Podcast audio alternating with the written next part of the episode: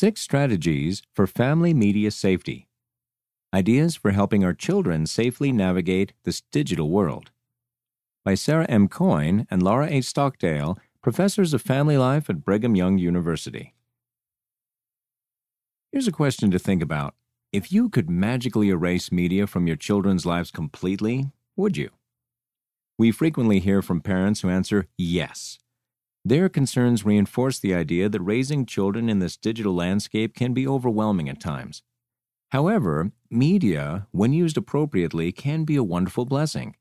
Like any tool, it can be used for destruction and devastation or to create and build. Stephen W. Owen, former Young Men General President, taught Modern technologies bless us in many ways. They can connect us with friends and family, with information, and with news about current events around the world. However, they can also distract us from the most important connection our connection with heaven. We can help our children gain the skills necessary to be spiritually healthy users of media, able to access the best that media has to offer while hearing and heeding the voice of the Spirit in an increasingly noisy, loud, and contentious world. Following are ideas for both short term and long term strategies your family could consider. Short term strategies. Here are two steps parents could take right away. 1. Use filters, ratings, and websites. One of the most effective things parents can do is to have appropriate internet filters. The importance of these filters cannot be overstated. If you don't have an internet filter, please get one. We can pay attention to ratings which exist to help parents navigate the content of television, movies, music, and video games. They can be a powerful tool to help parents understand minimum age recommendations, and yet studies suggest many parents don't regularly consider them. There are also websites that provide detailed information about content and include suggestions for what is age appropriate. One of our favorites is commonsensemedia.org. These tools are not perfect, but they can be valuable safeguards from the most damaging content when we can't preview everything our children see. Some families encourage older children to do this media research for themselves. For example, when our older children ask whether they can watch a new movie, we ask them to research the content. Then we talk about whether the movie seems appropriate. This gives our kids some autonomy and encourages them to learn to make their own choices with our input.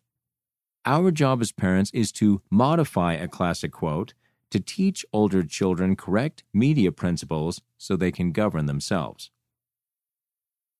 2. Create a family media plan. The American Academy of Pediatrics has recommended that every family use a family media plan, which sets up general rules for how each family member will use media. We recommend involving your children as much as possible in creating these guidelines so that they can feel some ownership in the plan. These questions can help you get started. 1. What are our family's goals regarding technology use? 2. How can we use technology to bring us closer together? 3. What do we do with cell phones at certain times? Family meals, family activities, car rides, sacrament meeting, etc. 4. How should we deal with media privacy concerns such as password protected apps, text messaging, and email? 5. What other rules would be good for helping us, both parents and children, manage technology use? Long term strategies here are four ideas for helping kids develop an internal filter for making media decisions. As Sister Linda S. Reeves, former second counselor in the Relief Society General Presidency, said, Filters are useful tools, but the greatest filter in the world, the only one that will ultimately work, is the personal internal filter that comes from a deep and abiding testimony of our Heavenly Father's love and our Savior's atoning sacrifice for each one of us. 1. Remember developmental progression. One of the biggest mistakes parents make is giving children technological devices too early. Learning how to use media in healthy ways is developmental, and most early adolescents are not ready to have unfettered access to the internet. So we recommend easing into technology little by little. For example, when our older children asked for phones, we first gave them flip phones that could not access the internet. When they showed us they could be responsible, we moved on to a restricted smartphone. The plan is to remove restrictions as our children grow and develop. By the time they leave our homes, we hope our children will be smart, effective users of media. Just like helping them learn to drive a car, we know that this will take patience and careful process. 2. Teach self regulation. We should help children slow down and think when they are feeling frustrated, angry, or overwhelmed. The parts of the brain associated with regulatory control are not yet developed in teens, so it can be difficult for them to stop, breathe, and react thoughtfully instead of impulsively. Sometimes that means that you, as the parent, need to set an especially good example of emotional regulation. One of our children struggled with disconnecting from video games. He would get upset whenever it was time to transition to the next activity, to help him learn to better regulate his media use, we created a stoplight system. He would be on a red during a day when we had to tell him to stop playing video games and he refused or threw a fit. He would be on yellow when we told him it was time to be done and he was able to effectively transition. Finally, he would be on green if he was able to regulate his own use and recognize when it was time to be done playing. We used this stoplight activity, which included various incentives, for several weeks, and tantrums decreased substantially as he strengthened his media related self control. 3. Encourage talking. As parents, it's our job to create a safe environment where we have regular discussions with our children and they come to us with questions, including about media.